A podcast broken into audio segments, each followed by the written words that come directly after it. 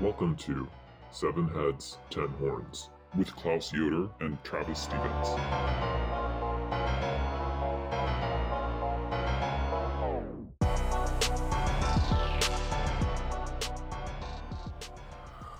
Welcome back to the internet's only podcast, History of the Devil. I'm Klaus Yoder, and with me, as always, is my partner in heresy, Travis Stevens. Travis, how are you doing this fine spring equinoctic evening? Equinoctic Evening is the new name of my memoir. Thank you so much, Klaus. It's great to be here as always. Joining you today from Texas to mix things up, visiting family here. Um, it's been a lovely stay so far. Next time I come, I will still not invite you to join me, but it was nice for me, Klaus. So that Yeah, was all. yeah. How are you? Great. Hanging in there, hanging in there, not rocking the Lone Star State, but just uh, still here in the Empire State where Empire keeps rolling, um, as, it, as it tends to.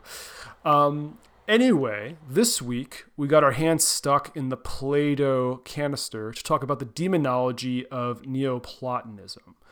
To do so, we're working with an edited volume, Neoplatonic Demons and Angels, edited by Luc Brisson, which came out not that long ago by our standards, 2018. Although I guess we talked about a book that came out in 2021, maybe even 22, 21 in our, in our last episode. So with uh, with John O'Donnell. Yep, that's right. Um, yeah. So if you haven't checked that out, please go check it out. It, it's an awesome episode. It's so great to talk to people. It's talk. It's great. Would you agree to talk to other human beings? You know, it's great that we talk to each other, but like other people, sometimes that's cool too, right?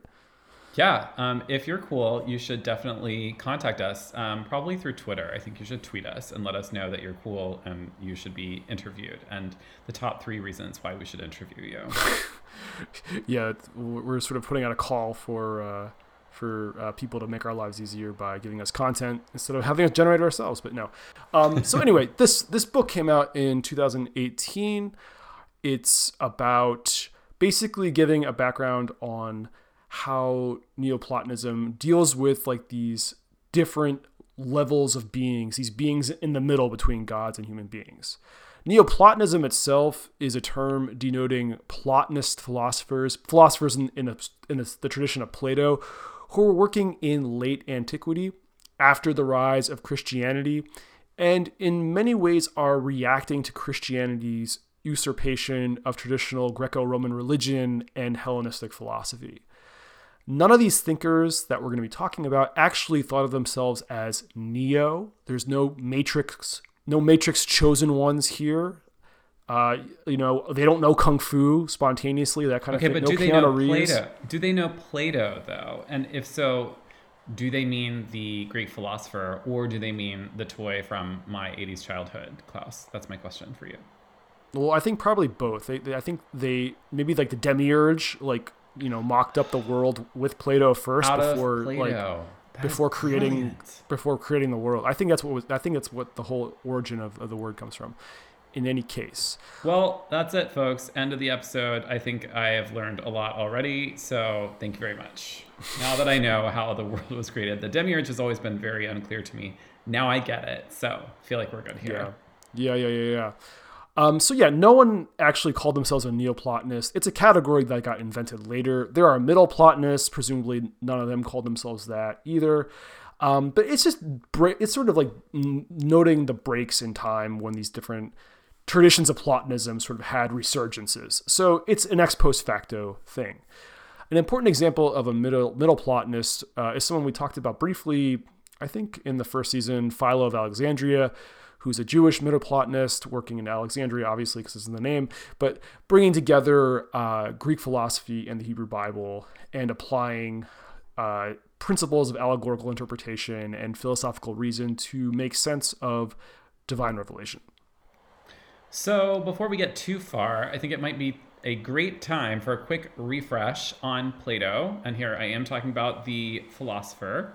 Plato lived in Athens but in the 5th through 4th centuries before the Common Era. His teacher Socrates practiced dialectical interrogation of concepts, trying to come up with accounts of justice, the good, truth, the good life, big abstract things like that. Some of the works Plato is most famous for are the Phaedo, which tells the story of the death of Socrates, Hemlock. It's a sad story. And his arguments uh, on the immortality of the soul. The Republic, in which Socrates and his friends create an imaginary city to think through the meaning of justice. The works of Plato and the Neoplatonists were really interested, that we are really interested in, are the Timaeus, which gives an account of the cosmos and its various functions, and the Parmenides, in which young Socrates gets schooled by the eponymous philosopher, whom I'm redubbing Chicken Parmenides. Chicken Parmenides. Chicken It's a great Parm- joke. It's a great joke. Chicken yeah. Parmenides. Thank you. Great. Okay. So, uh, Parmenides introduced the idea of the one. Am I saying that deep enough? The one. The primary, pristine origin of everything. So the Neoplatonists are thinking about how the universe how the universe proceeds from the emanation of the one how it functions and how humans are able to discipline their bodies and their souls to live in accordance with the transcendent principles of existence. So, you know, like very basic stuff, you know, easy, nothing's complicated here. It's very straightforward. Yeah, yeah. It's sort of like the opposite of like Plato in a kindergarten classroom. It is. But we might ask, who are these Neoplatonists? Who are we even talking about? So, the sort of the the the first big name is Plotinus, who is a contemporary of Origen's, which is interesting. Died 270 in the Common Era. Plotinus' student Porphyry, who died about 35 years later, 305 CE, and then Iamblichus, who's like the sort of the, the next gen of Neoplatonist philosophers, died 325. So it's like a pretty nice spacing between each of their lives there. um, so as we mentioned, these people are working and doing their, their projects as Christianity is gaining ascendancy in the Roman Empire. In many cases, they're polemicizing against it. And that's what I think is very interesting about them as a bunch. They're sort of making this last stand for Greco Roman polytheism and Hellenistic philosophy while trying to shepherd pagan religion into the most respectable philosophical form it can take. So, why are they relevant for demons? Why are we talking about them with demons? Why do they care about demons? Well, because Platonism changed with its encounters with Judaism, Christianity, Gnosticism, Manichaeism, and doubtless other religions that we haven't even gotten into on this podcast. There was no real philosophical discussion of angels per se prior to the post Hellenistic period in Platonic thought. Um, and when I mean Hellenistic period, what, what I mean is after the first stage of Alexander the Great's successors established these Greek like cultural kingdoms across the Mediterranean world and like Syria and Palestine and Egypt and things like that. Um, so a Jewish Hellenistic intellectual living through this, as mentioned before, Philo Alexandria, makes the connections between the angels in the Bible and the what we would call demons or daimons in Plato's writing, and about that more on that later. Uh, this connection between the angels and the daimons uh, also extended into Gnostic angelologies that appeared later. So angels become their own thing in the Greco-Roman world, even independent of what we would think of as like properly Christian or Jewish usages. Like angels have a, a big moment, and even the Neoplatonists are talking about angels, and they don't they have no truck with Christianity or Judaism. So the other reason it's really important to talk about demons, or maybe we should use the Greek daimones here, in this non-Christian context, is the very elevated view of divinity that the Neoplatonists had. In some ways, their theology resembles what we discussed back in last season's Gnosticism episode. Now, the accounts definitely vary, but there's a perfectly impassable, unified oneness that emanates hypostases, such as reason and soul, in this outward array until the human soul sparks up on the outer reaches of what we might think of as the Big Bang or the lower rungs of the great chain of being. Ooh, this is really complicated stuff. Uh, but think of the one in the center emanating out hypostases. Um, I don't know how else to make that. How do we hypostases, Klaus? How do we make that sound simpler? I don't know. I don't know, Emanations. just, like, just emanations, yeah. Let's call them emanations. Yes. Yeah. So these emanations proceed from the one until you get, you know, you have reason and soul. Um, all the way out to lower forms and, And I think and I think this is my mistake. I think even like rather than reason, I think it's like intellect is is the is, is the one probably instead of reason. But yeah, like Oh, intellect. okay Yeah. Okay. But whatever. Yeah. It's okay. I, that might depend on who we're talking about I think that's right too. Yeah. Okay, anyway. Um, an important premise of Neoplatonists is that the wider the gap between nature and the first God, the more powers there must be between us and him. Um, and this is from Sallustius, a statesman and philosopher. Um, it helps us think about the importance of these intermediaries, we might say, between that one unmoved mover, kind of um, the the one, as it were, and everything else.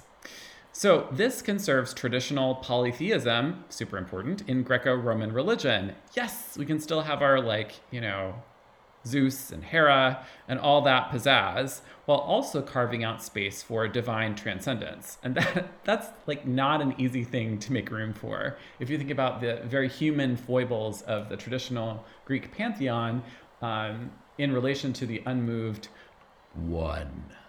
Um, having all that hold together in some kind of system takes some serious theological and philosophical work here. So, to make this work, the Neoplatonists perform exegesis on the Platonic corpus, which is one of their, you know, source texts, right? Like Christian theologians have to start with scripture. These folks have to start with Plato's writings, um, and they they exegete it to make sense of the hierarchies between humanity and God, and to understand how human beings might be able to make contact with the transcendent divine, the One. Yeah, that no, that makes that's really helpful. It makes a lot of sense. Um, and before we keep rolling with the one, I can't quite do the same sound effect that you do. Uh, just a quick qualification. Uh, we're using this pod like we're learning as we go here too, and we're using this pod basically as like a jumping off point for contextualizing future uh, patristic and medieval demonologies. So we're like we're we're sort of stretching ourselves a bit here with the Neoplatonism jazz. So yeah, like this is this is like difficult material which in some ways is like weirdly familiar and also can be very unfamiliar and counterintuitive at the same time. And I think it's one of the strangest things about Neoplatonism, where it's like you're like, okay, like I kind of recognize that, that makes sense. But like, right, like the theory of emanations is not something that's like super uh, familiar or just like ready at hand for I think for many of us. So we're treading cautiously and not really making any wild claims or serving up like the hot takes that you've come to expect from this pod. So we're, we're sort of we're going to tread we're going to tread carefully here. Yeah, and the other thing to note is if anything is wrong, it's Klaus's fault. Um, but if you like, if, if we get anything right, it's definitely a, a result of me. Even it doesn't matter who says that. So Yes. great, glad glad we straightened that out. So let's talk about the daimon, right? In ancient Greek religion, the daimon. Um, it's a kind of divinity without a specific cult or mythology, and it's distinct from gods on the one hand um, and heroes. Like, I don't know, Hercules is one of them, but I think I'm supposed to call him Heracles in Greek. Though in some places in Plato, so for example, the Timaeus, the word for God, theos, and demon, daimon, seem to be used interchangeably. So it's not like we have one simple agreed upon way to even discuss these terms. It does move around a little bit depending on who you're reading. Um, but even in Plato, the source text here, you do see these differences. Um, the daimon can be fate, can be avenging spirits, can be souls of the dead. We have some serious semantic fluidity in the Platonic corpus itself, which is, of course, as I said, our kind of source text here. So in Plato, the term daimon has four main references, and I'm going to walk through them. So in the myth of Ur, yes, book 10 of the Republic, souls choose the kind of life that they're going to live before reincarnation, which sounds really great, but it comes with some interesting problems, as we'll see.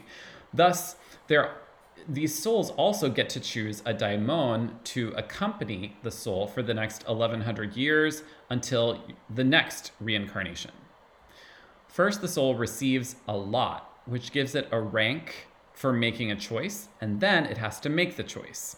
So, for Plato, the responsibility of the soul um, the, the soul bears the responsibility for its life in a certain way before it's even sort of incarnated. Um, the next important sort of moment uh, where in the Platonic corpus, where daimon comes up, is in the symposium, everyone's favorite dinner party. So, following the priestess Diotima, Socrates' teacher in the way of love, or his, you know, hypoth- perhaps th- hypothetical teacher in the way of love, um, Diotima says in her speech that's reported by Socrates, right? Yes, that the daimones are midway between gods and human beings and are divine intermediaries. Okay, seems pretty straightforward. And the paradigm for this, the example that she gives, is Eros. Um, so the takeaway here is that the daimon is this divine intermediary and is not the same thing as the rational soul. That will become important as we go on. So in the Timaeus, reason dwells in us as a daimon does in a living organism. So our intellect, the nous, is understood to be a kind of daimon, the divine part of the soul. So very different from what we see in Symposium. Um, and then finally, um, throughout you know several of the uh, dialogues, um, we get the demonic sign. Um, uh, and this is, you can think of this as Socrates' spidey sense for avoiding trouble, inspired by a personal daimon. It's unclear if this means he's really being guided by a divine being or whether, as a quote unquote demonic man of reason, his faculties are attuned to the divinely rational. So we can see how some of these things might overlap, but they don't strictly all cohere in a straightforward way. This is not a kind of, there's no systematic daimonology or demonology in the Platonic corpus. Um, and there are disagreements about how all these descriptions or instances of daimon, how they all line up um, within the Neoplatonic um, inheritors of this tradition. And so that's what motivates their internal debates uh, among each other. Like, what is a daimon? What does this stuff mean? That is a question that they certainly discuss. Definitely, and it seems like they're they're fighting with each other about stuff like this as much as they're fighting with Christians. It seems to me. But okay, let's let's get started with your man, Plotinus. What's what's Plotinus. what's the what's the lowdown Woo! with this guy? What's what's he all about? Okay, so Plotinus lived in the third century. He was born in Egypt, though his ethnic identity and much of his background is obscure to us. In his 20s, he became interested in philosophy and went to Alexandria to study under the Platonist um, Ammonius Saccas. So get this Origen may have been this guy's student as well. Wild. Okay, so that just goes to show you how the philosophy of Neoplatonism is not happening in some kind of religious vacuum. It's growing up cheek to jowl with Christian theology. Origen is only 20 years older than Plotinus, okay? So years later, Plotinus was motivated to go east and learn the philosophical traditions of Persia and India, and so he attached himself to a doomed military expedition. And when that fell apart, he moved to Rome and became a noted teacher, counting Porphyry, among others, as one of his students. Plotinus lived 600 years after Plato. There was a lot of philosophy written between those two points in time, as you might imagine. So, Plotinus is working with Aristotle, Pythagoras, and he's also debating Gnostic Christians. His major work, edited by Porphyry, is the Enneads, or the groups of nine, if we translate that, which were basically lecture notes. Yeah, we're not going to get so hung up on the details of the Enneads, though the, the part we're looking at today is contained in them. Um, we're going to be focusing on what he was doing here uh, in this one part called On Our Allotted Demon. What he's doing here is trying to iron out the kinks while putting forward a Platonic account of the daimones that takes a lot of Plato's writings into account at the same time. Uh, the, and the main tension that we see is really between two different ideas. To kind of summarize a little bit of this, one from the Timaeus is that the demonic refers to the power of the soul that is most active. Moral and ontological hierarchies in lifestyles correspond to the hierarchy of the soul. So, for example, rationality over sense perception, because you know reason is always better than you know embodied senses and whatnot. The daimon then is a kind of psychological function. It is like a power of the soul that stands just above the active power of the soul. It dominates the power that is active, but Plotinus maintains that it does so without being active itself. Go figure. I I just just just take take from that what you will. It shows the way proper to the power that is active, kind of coaxing us forward. It's also pushing us to adopt a way of life that is beyond the one we inhabit. And this implies that the good person, someone who's making moral progress, has several daimones in succession, not just one. When a person dies, the soul leaves and becomes suited to the level of the daimon that guided it. Um, and here, here's a quote that will hopefully sort of clarify things here. And so, those who maintain their humanity will return again as human beings, while those who lived by sense perception alone will return as animals. But if their sense perceptions are accompanied by passion, they will return as wild beasts. So basically, we're getting a kind of um, theology of reincarnation. That is not the right term, but um, where through the kind of guidance that is not active, so important to Plotinus, it's not active, um, but it kind of this kind of cheerleader um, that is motivating us onward, or perhaps multiple daimones are motivating us onward to um, uh, make some progress in our lives, hopefully positive moral progress, such that when we are reincarnated, we might have hope of not falling into a lower form of being, such as an animal or a wild beast, which would be the case if we were following more sense perception um, or even that sense perception um, made worse by passion. Yeah, I wonder like the I like the distinction between animals and wild beasts. Uh, which which makes sense, but like, does that mean like it's better to like become back as like a domesticated animal versus like a a jackal or something? I, I don't know. You definitely want to be a cow um, or like a dog, and you definitely do not want to be a jackal. Yes, I think I think we have I think that is definitely safe to say here. Which goes against my own instincts, but I guess it shows how how well I'm succeeding on the Platon- on Plotinus's uh, scale of things. Okay. I mean, I wonder if it's like proximity to human beings. Like domestication involves a kind of contact Yeah. with the rational. I don't know. Yeah, yeah. It's like yeah, it's sort of yeah. It, it all I guess it all depends on what you count as rational, but yeah. Okay, so in terms of that's that's one thing that's going on that you what you just described in Plotinus. Uh, on the other hand, we have uh, the input, which is the myth of Ur that you summarize at the stop, which comes at the end of the Republic, in which the soul has to choose before its incarnation a daimon which will guide it, and it keeps it throughout its embodied life, even 1100 years, as you said. Um, so this goes beyond a lifelong commitment. It implies at least one lifetime's commitment, if not several, right? So the soul is free insofar as it is responsible for making this choice. But then one implication is that once we settle on a particular daimon or demon, then we're locked into place. And this takes us back to, if I'm if I'm correct here, like Adam Kotsko's account of the fallen angels, who are also at once responsible and then locked in for the decision they made from that point on. Um, true the good angels too; they're also locked in, uh, according to Augustine. Um, so that's that's a little bit an, interesting uh, similarity, and also sort of getting at the problem of having like this this long term relationship with a spiritual being, but also having to be morally responsible for which one you ended up with. Uh, sort of a t- in some ways, it seems even more complicated than some of the problems that that Christian and Jewish thinkers have to deal with.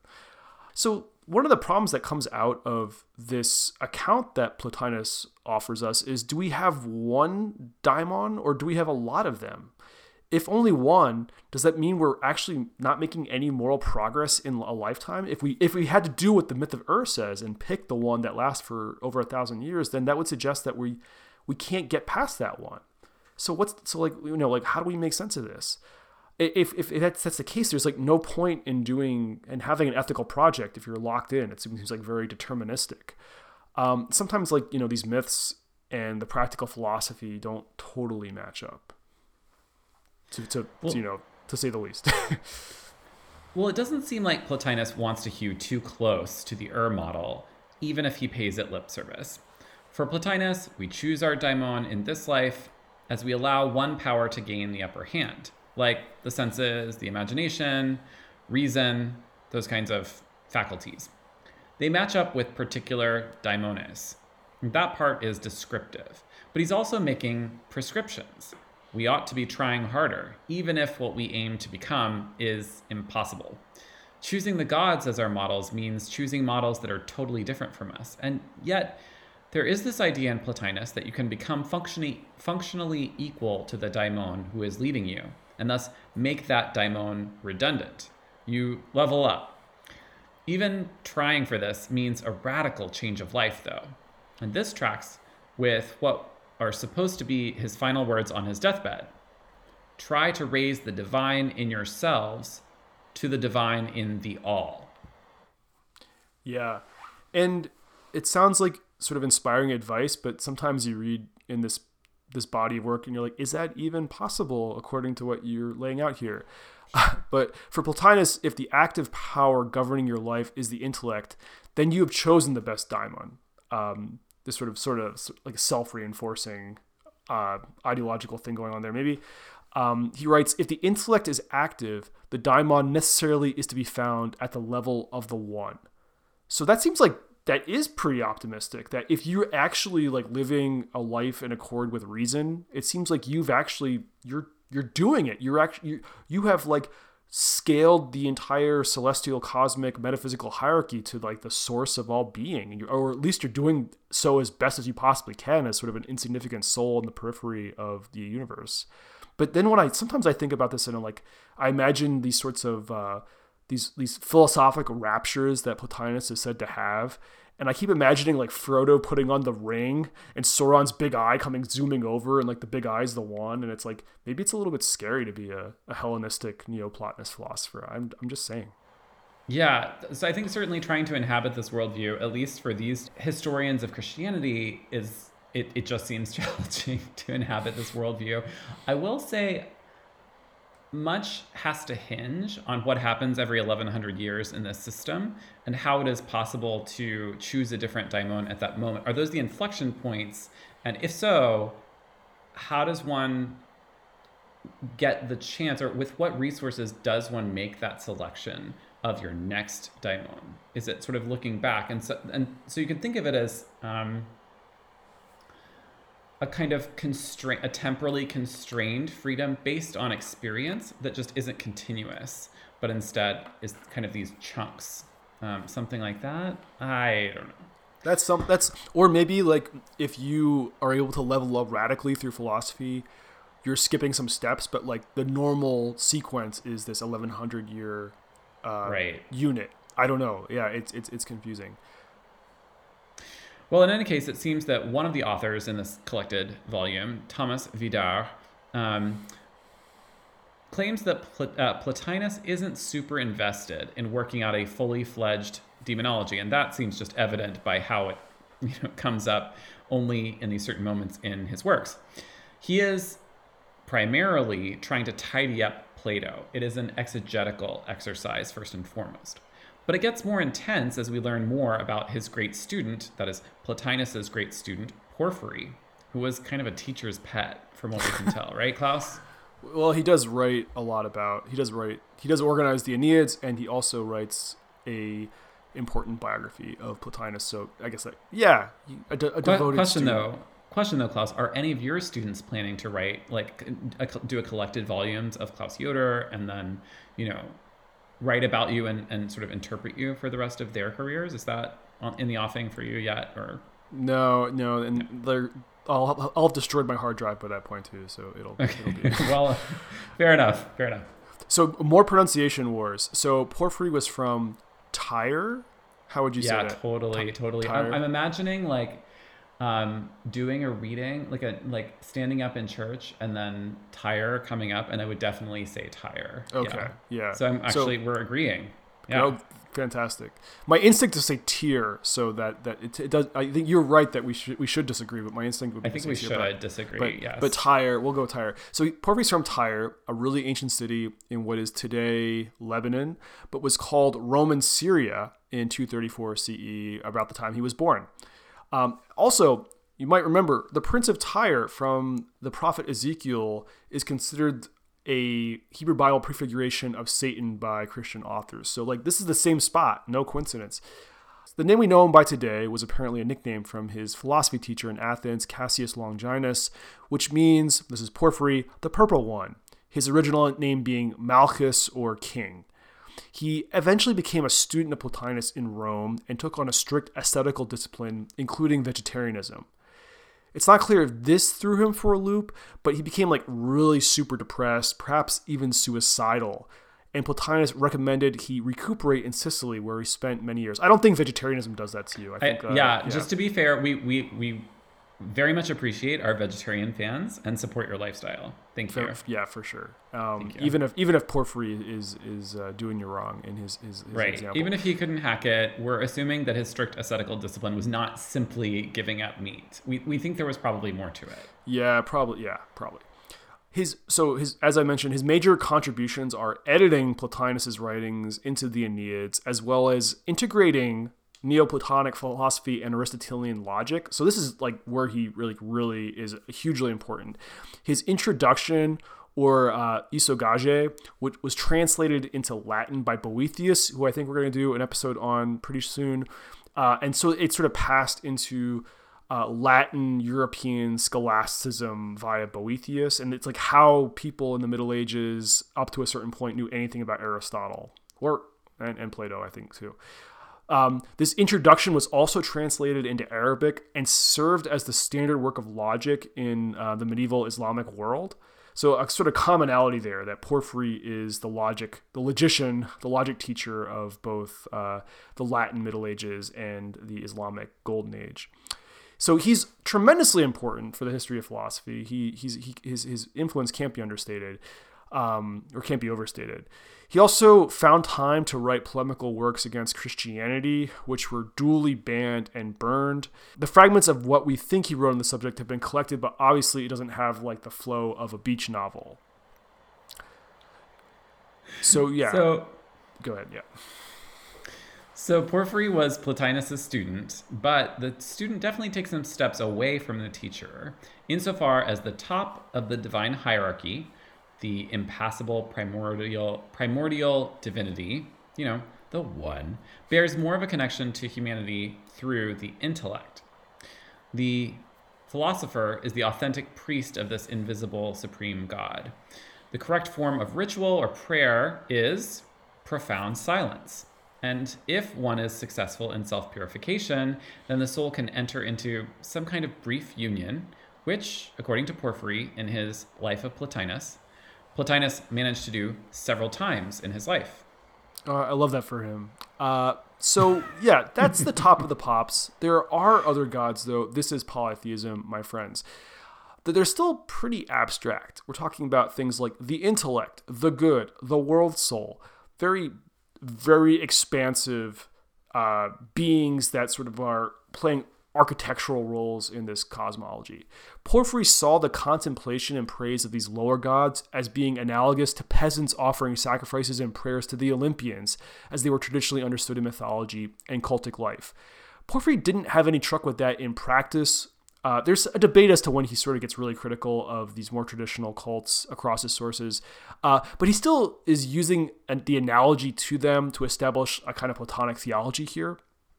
And he saw this as being similar to how Pythagorean philosophers assigned each number with a name of, of an Olympian. For example, uh, Athena's was seven, or you might say sevens was Athena, however you want to look at that.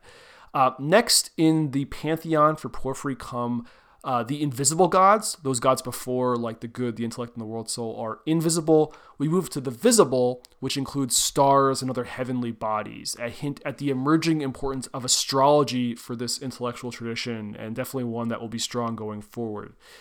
The key source for Porphyry's demonology is a book called On Abstinence from Animal Food, and that ought to tell you how seriously he takes his vegetarianism appropriate sacrifices in his in, from his point of view for the visible uh, divinities are barley, grains, honey, fruit, and flowers.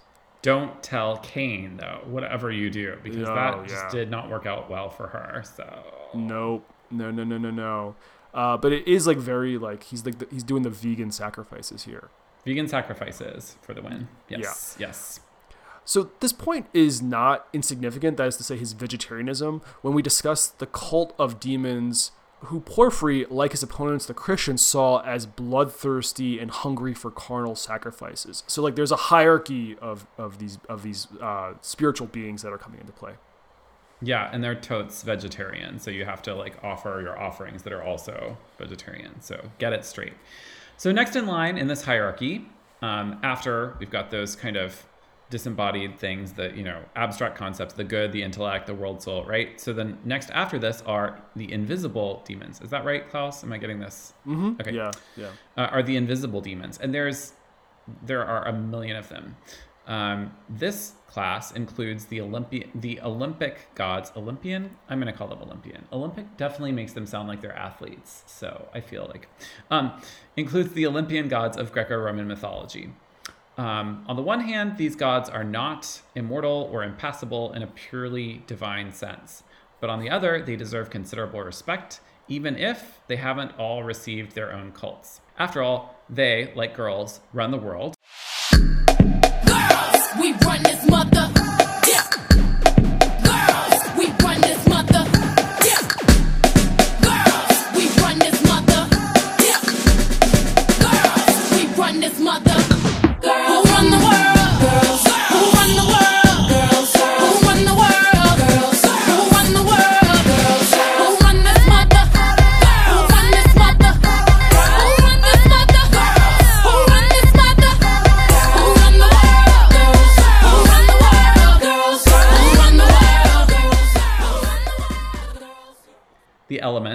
The weather, the arts and sciences, and they also stand as intermediaries between humans and the higher gods, warning the former of evil, like Socrates with his demonic sign. Guess they're guiding us right now. Maybe there's a demon for podcasters. I don't know. it's in the room with us in our in our rooms. Yeah. If there's what would in- your offering to the god of podcasts be? Would it be silence? Would it be? I don't know. I don't know what it would be. The scholar we're working off of for this part, uh, Brisson, has a really great quote from Plato's Timaeus that I think is relevant to the sort of status of the demons and their relationships to the gods of Greek mythology. So this is from the Timaeus, uh, going down the hierarchy. As for the other gods, it is beyond our task to know and to speak of how they came to be. We should accept on faith the assertion of those figures of the past who claim to be the offspring of gods. They must surely have been well informed about their own ancestors. So we cannot avoid believing the children of the gods, even though their accounts lack plausible or compelling proofs. Rather, we should follow custom and believe them, on the ground that they claim to be rec- what they claim to be reporting are matters of their own concern. Accordingly, let us accept their account of how these gods came to be and what state it is. In any case, this reminded me of Winston's line from Ghostbusters uh, when when Zuul pops out of another dimension and torches everyone. Gozer the Gozerian? Good evening. As a duly designated representative of the city, county, and state of New York, I order you to cease any and all supernatural activity and return forthwith to your place of origin or to the nearest convenient parallel dimension. That ought to do it. Thanks very much, Ray. Are you a god?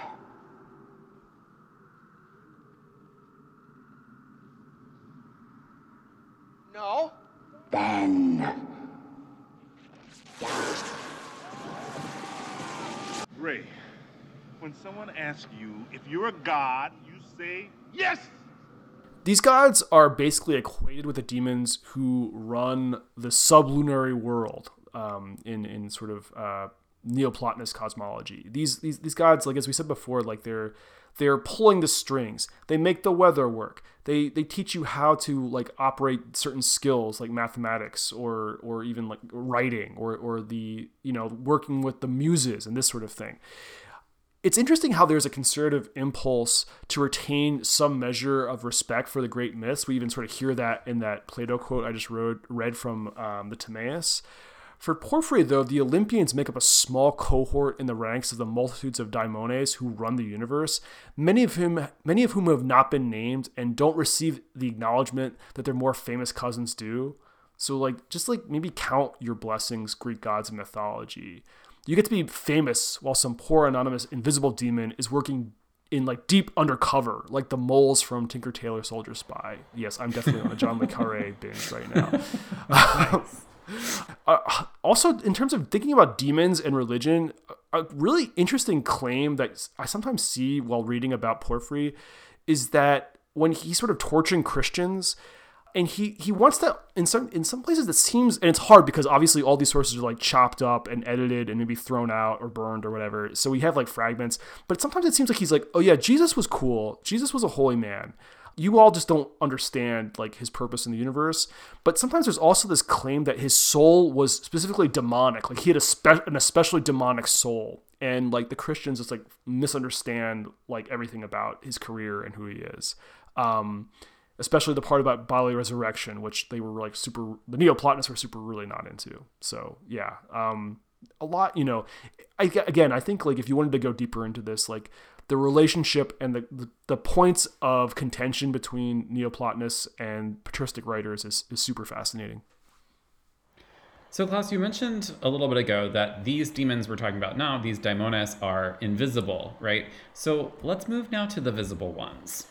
Does that mean you say they're visible? Does that mean they're like easy on the eyes? These demons are hot, right? Oh, Klaus, so embarrassing. No, it means that they're evil. They're visible not because they won some beauty competition, but because they project images on their airy bodies, their pneuma. Um, that sounds like a dieting campaign, like from the '80s. It's like your new airy body. oh, I thought you meant like Numa. Like to me, Numa sounds like a pharmaceutical. Yeah. Um, to get you know an airy body, you need to um, Numa twice a day. Side effects may include reading too much Greek philosophy, demonic possession, yeah, etc. Yeah, and listening to podcasts. Yeah. So uh, this is an important point about all the demons, both good and bad. They are made up of body and soul, like humans, but this body is Numa it's made up made of pneuma for these um, visible gods. And pneuma, which as we've discussed before means breath, air, or spirit, kind of throws the whole thing in a circle because how is a body a spirit? I mean, it really gets weird when you try and conceive of bodies made of breath or bodies made of air. Bodies made of spirit. That's what we're talking about. Yeah, yeah, exactly. spirit bodies, especially yeah. spirit bodies. We're like, wait, how is is but spirit here is a kind of stuff, I suppose. Exactly. A very exactly. weird, light kind of stuff. I basically just have to replace the words here um, until it, like, I can make any kind of visualization in my head. Right. Um, but this really is a major stumbling block for dualistic schemas here because you're trying to create all these intermediary um, uh, levels and you only have a kind of dualistic way of thinking of them. Right. So, like, this being a kind of Platonism, the evil part of these demons has to be connected to the body side of their being, right? Like, it, we're t- like super hierarchical, right? Totally.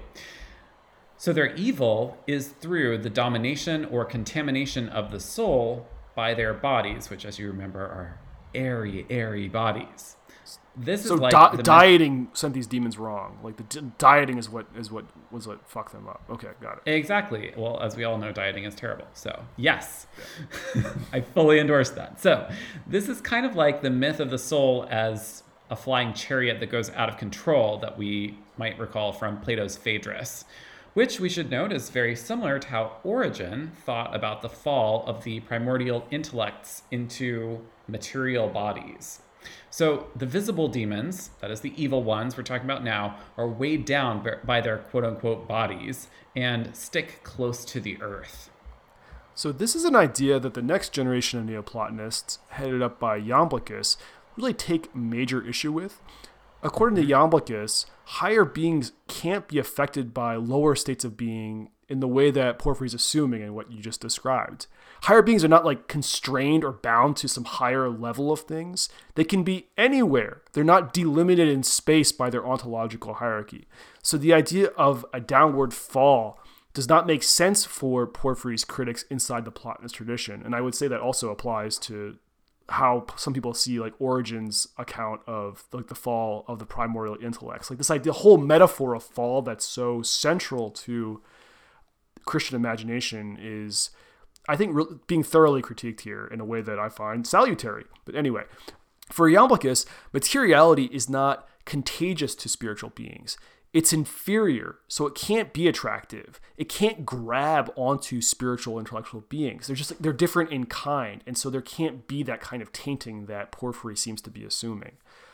But according to Porphyry, and this is the part that's probably most interesting for the, the real evil demon head listeners of the podcast, the bad demons are addicted to spilt blood and roasted flesh. They have some serious vices. And this addiction feeds into their contamination by materiality. The fact that they just love the smell of that barbecue is just like keeps them Okay, coming back I- for more. Texas I barbecue. feel personally maybe, yeah. attacked right now, having had barbecue for lunch today. That brisket, feeling, that brisket is making the demons evil.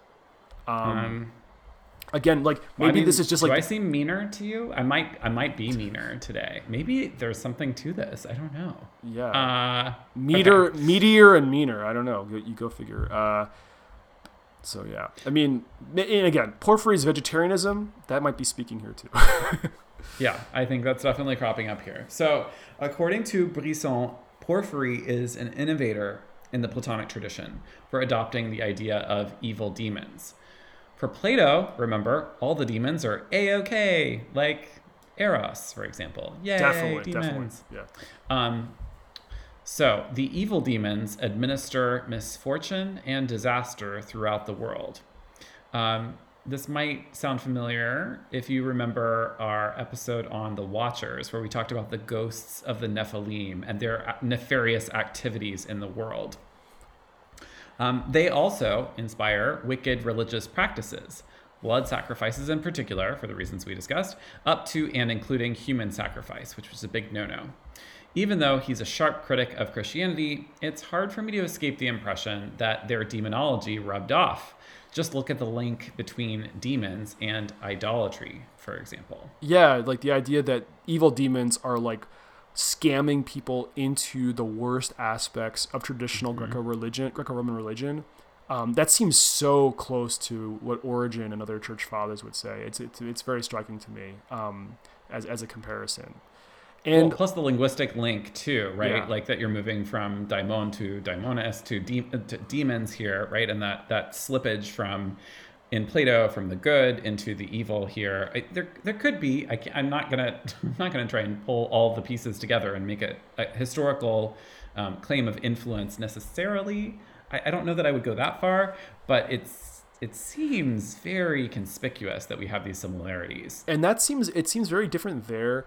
It is inter- in, in Plotinus, as I mentioned up at the top of the episode, was in debates with Gnostics, and we sort of noted there's some like sort of basic similarities in a theory of emanation in the sort of celestial or int- intelligible realm for both uh, schools of thought. But the one thing that Plotinus was that had beef, as it were, with uh, the Gnostics over was um, the assertion that for, with the for the Gnostics that the demiurge, uh, in in the words of a, a departed teacher of mine, was a real shithead and made the material world badly, and that evil was implanted in the material world. Plotinus, like Iamblichus, is like, no, it's not evil. It's just it's it's not as good. But is that the same thing as evil?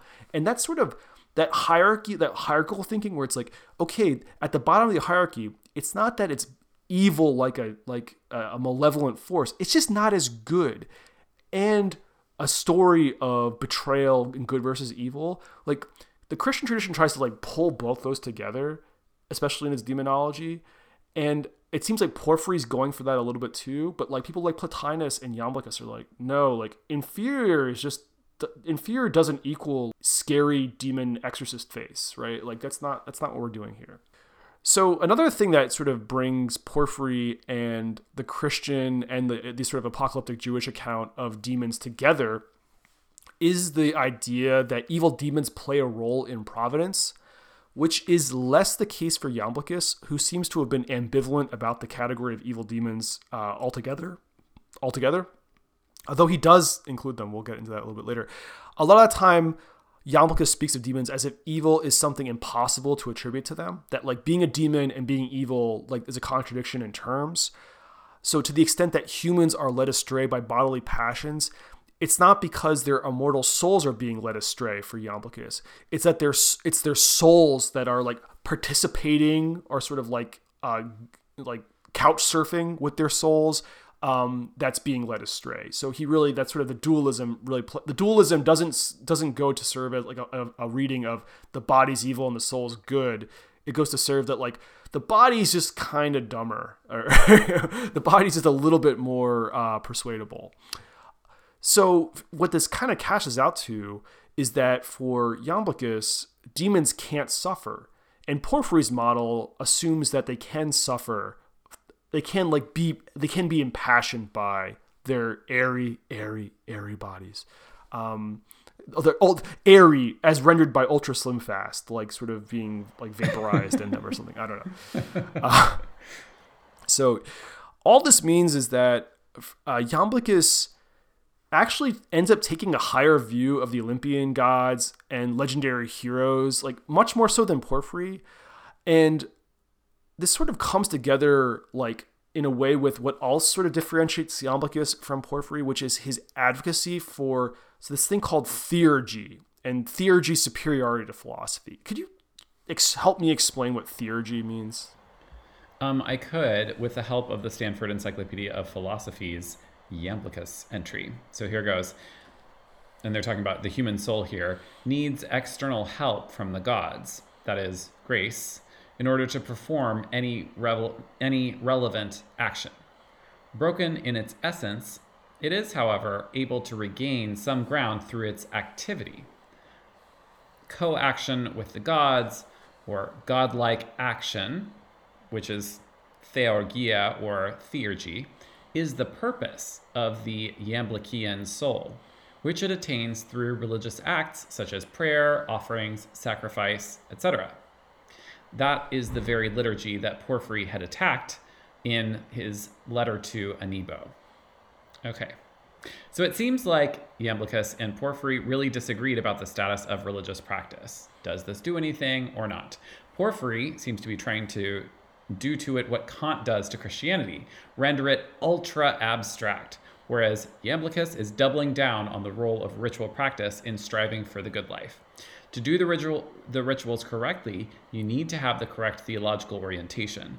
But he still places his emphasis on practice here. You actually have to go through the steps, you know, offer the sacrifices, do the offerings, the prayers, etc.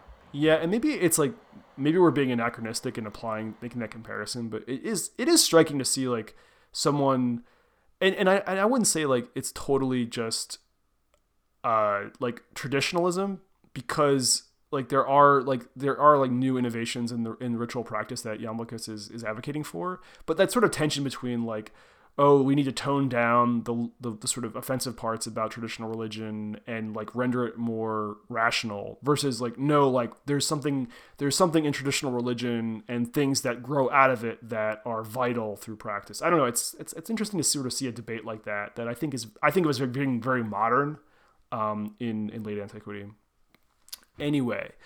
Something that Porphyry and Iamblichus can agree on is the assertion that demons have pneumatic, airy, airy bodies, or what they might refer to as vehicles, like the body as a vehicle. Uh, yeah, so some it's like when you go to the gym, Klaus, you're working on your vehicle, right? yeah, you're getting it. I'm gonna start referring to my body as my vehicle. well, see if anyone. You know who else about. refers to it? Um, the uh, Heaven's Gate. Oh, Heaven's okay. Gate now get, You're body. putting me in very weird company now, Klaus. I don't know that I like this. Yeah, Maybe it's just my anger from eating barbecue, though. So yeah, knows? you're just you're just raging out from uh, the Porphyry's demons for sure. So yeah, the the uh, the the demons in both cases play like a particular role in in cosmology and particularly for Iamblichus cosmology. For Iamblichus, the they're actively binding our souls to our bodies, which is interesting. And they're sort of just like kind of holding together the different like ontological hierarchical realms of of existence. Um, they, they ferry souls to the material realm. I guess like maybe like that myth of error sequence. They're, they're the ones like bringing you down uh, and, and sort of popping you into a body, maybe with a demon. Stop stop bringing me down. So this, but the problem is like this starts to get him into like Porphyry esque territory in terms of assigning materiality and the demonic together in such a way that that the demons are said to afflict the body with disease or experience other woes that result from from being generated. And so like demons also maintain like negative bonds to the material world in some points in Iamblichus's writing. Souls that are oriented downward in the hierarchy of being bring with them chains and punishments and thus submit themselves to certain kinds of demons. So like it almost seems like there's like demons who do like nice things and then there's like sort of like a realm of demons who are like maybe disciplining the body or disciplining the soul for its uh, incorrect inclinations. Um, similar to Porphyry, Iamblichus, when he sort of stumbles into the discussion of evil demons, refers to them as blood sucking, which is, was evocative uh, and, and pleasantly vampiric, uh, greedy for blood, and savage. Pleasant customers, you know, like student debt collectors, for instance. Uh, maybe they're, oh, shade. yeah, yeah. But I mean, I'm totally with you. So Yeah. go. But how did they get like that, right? I think that's an interesting question for for Iamblichus. Wasn't it supposed to be impossible? He seems to sort of lurch back into the way Porphyry made sense of this phenomenon. Lower ranking demons, lower than the gods, are lesser because of their attachment to generative nature. Again, a kind of contamination. So maybe we're just like overstating the value of logical consistency across a person's writings through their entire life. And I kind of I was sort of more into the Iamblichus's critique of of Porphyry's notion of the evil demon in the first place. Um, but he, it almost seems like he has like this this class of evil demons that aren't really they're like fake demons. Um, that the real demons can't experience all these things and he solved the problem. He like he seemed to have wanted have some desire for this category of evil demons to explain this or that and just made a different category and it's like you were talking you were making a category mistake. It's a lot less satisfying i think but that's that's where we're at. Uh, but he, yeah he sees evil demons as counterfeit demons and they engage with sorcerers and scamming magicians who are you know like are like counterfeiting theurgists i guess and so the category of evil demon presents itself as more of an anomaly in this cosmological metaphysical system uh, if system is the right word Yeah, I I definitely agree with you, Klaus, on this. Um, I think this shows us how messy the adjective evil can make things in these systems. It seemed like Iamblichus had a good point in the way he critiqued Porphyry's, you know, crudely vertical stacking hierarchy that you're talking about that places evil with materiality at the bottom. And yes, we're looking at you, Dante. According to this model, materiality is supposed to be part of the process of the one's emanation. So, for Iamblichus, it's not bad per se, it's just subordinate. An important distinction here, right? So, the idea of evil demons, demons that are at once higher than humans and lower, in some sense, seemed like a contradiction in terms that he was illuminating until he falls into the same pit himself. So, but on the flip side, with Porphyry, as well as with most of the Christian tradition, is some demons are evil yet highly suited to the providential arrangement of the universe. In what sense are they really evil? Like if they if they play a vital role in the in, in providence, like like evil itself like starts to seem like a strange predicate to apply to them. Uh, A perennial kind of question in this pod, right? Definitely, definitely. I don't really want to make this out as as like this is not a hot take about Christianity or, or apocalyptic Judaism contaminating Platonism, but like it does. I don't know. I really am like struck by the similarities, especially with Porphyry, and like I'm interested in like the ways these thinkers like use middle middle beings like angels and demons as a way to make sense of humanity's distance with the supreme divine simplicity the one. It's like sort of like this I, I don't know it's like an interesting impulse to be like we need middlemen. We need we need like bureaucratic functionaries to uh to like help us deal with the vastness or the inaccessibility of this like primal cosmic metaphysical principle. Yeah. I think that's really an interesting parallel that you're seeing between these, you know, philosophies, religions. One sort of difference I would I would want to talk about there is what does Christology do? Um, when you have an incarnate God, and then yet you all you you still see these intermediaries. How does that reveal something interesting about moving back to Neoplatonism and what the intermediaries are for there? Um, I guess the first thing I would say is that, well, which Neoplatonism are you talking about? Because right. Yeah. See, if we've learned anything here, I think we've learned that there's not a whole lot of agreement specifically on the issue of the daimones or these intermediaries and what they might do or not do, and how that relates to the good life and to the possibility of moral change, reincarnation, etc. Yeah, yeah, and I think another link, if we want to think about this tradition as loosely construed as it is, like if we if we see like with Christology that we're supposed to have an intermediary with with the word made flesh, then you have the saints as intermediaries between us and the intermediary. Like they're they are mm-hmm. fully participating in the reconstituted, new and improved humanity that Jesus brings online. And so like there are role like sort of intermediary role models between like that in its most perfected form and wherever we're at, which is presumably not there. Or think of Mariology as well. That's mm another place where you have someone sort of you pray to a figure who prays on your behalf, like the saints. Um, but particularly with this kind of turn toward divine mercy, it seems that the fully divine nature of Christ is yet even just sort of in spite of the incarnation is still too far um, for a kind of direct access in some forms of, of Christian devotion.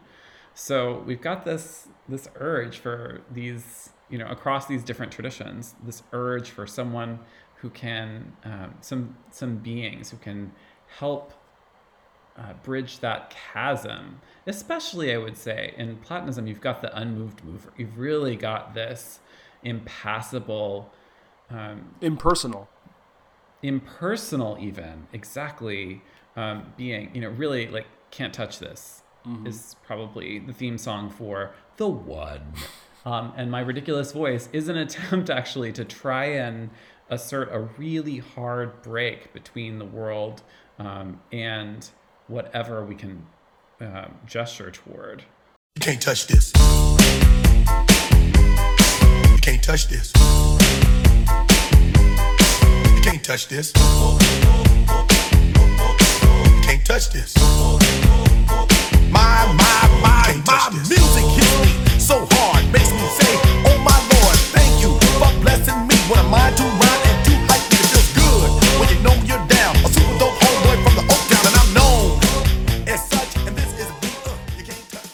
Uh, but we'll get to more of that, a Neoplatonist sort of twist on Christianity later on that makes me think of Pseudo Dionysius and the um, the ways we'll talk about the divine names and the difficulty with all language to approach the divine. I think we're going to come back to some of those ideas of the the, the um, that intermediaries are meant to help with in the Neo, in Neoplatonic philosophy. Yeah. Excellent landing. Okay. um, well, I think in we haven't even gotten our schedule completely down, but I think there's like an argument for maybe Boethius next time. Um, there's an argument for Pseudo Dionysius. We're going to be dealing with some Christian Neoplatonists, I guess is safe to say, you know, one one way or the other. But yeah, maybe we'll we'll wrap it up here, I guess. Yeah, sounds good. So, thanks for listening. See you next time.